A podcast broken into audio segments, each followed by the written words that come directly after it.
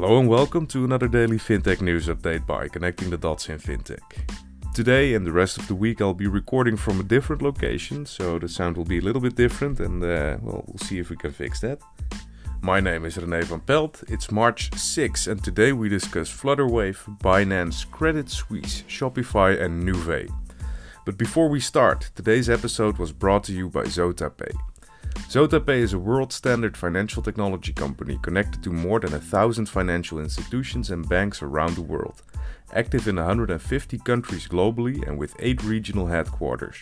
ZotaPay assists online companies with a wide range of alternative payment methods that suit their specific needs and those of their customers, regardless of their location.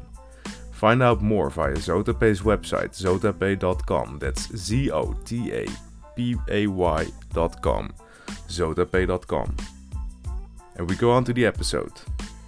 First off, Flutterwave has denied allegations that hackers stole 2.9 billion Naira from its platform and stashed the funds on 27 bank accounts.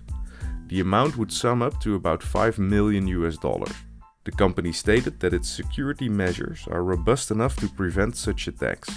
The fintech company has also assured its users and the public that their funds are safe and secure on its platform. Next up, crypto exchange Binance developed a plan to avoid the threat of prosecution by US authorities as it started an American entity in 2019.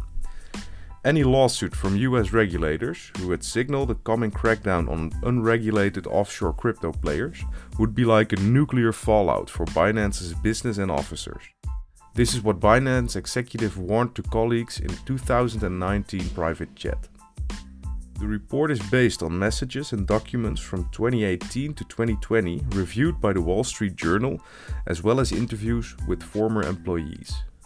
Binance, founded in 2017, and Binance US are more intertwined than the companies have disclosed, mixing staff and financing and sharing an affiliated entity that bought and sold cryptocurrencies, the report said.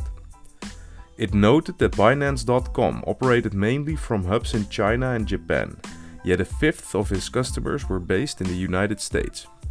Binance developers in China maintained the software code that supported Binance US users' digital wallets, potentially giving Binance access to US customer data, the Wall Street Journal reported. In an emailed statement to Reuters, a Binance spokesperson said, "We have already acknowledged that we did not have adequate compliance and control in place during those early years. We are a very different company today when it comes to compliance." And we go on to Shopify. Shopify has partnered with NFT and Web3 app building platform thirdweb to launch Commerce Kit, a new development kit designed for developers to easily build Web3 commerce apps.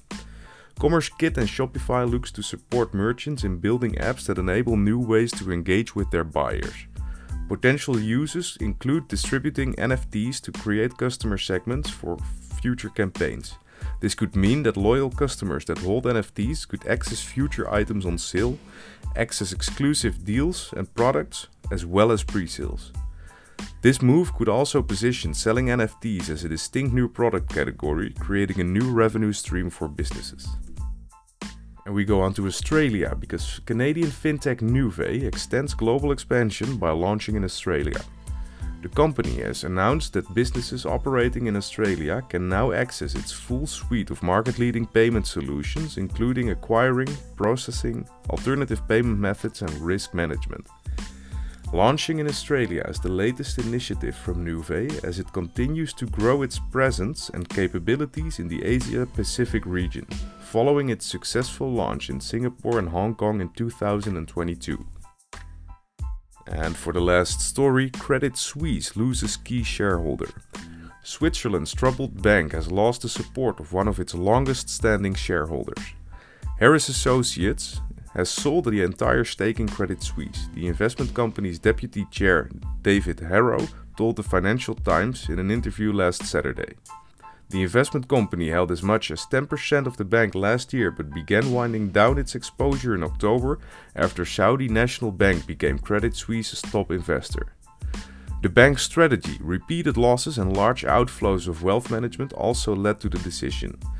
The Swiss bank lost 111 billion outflows in the last 3 months of 2022 after a social media report questioning the bank's financial health. And that's it for today. We'll be back tomorrow with another daily fintech news update. Check out the website on ctd.fm. That's ctd for connecting the dots.fm. Thanks for listening and speak to you tomorrow. Cheers.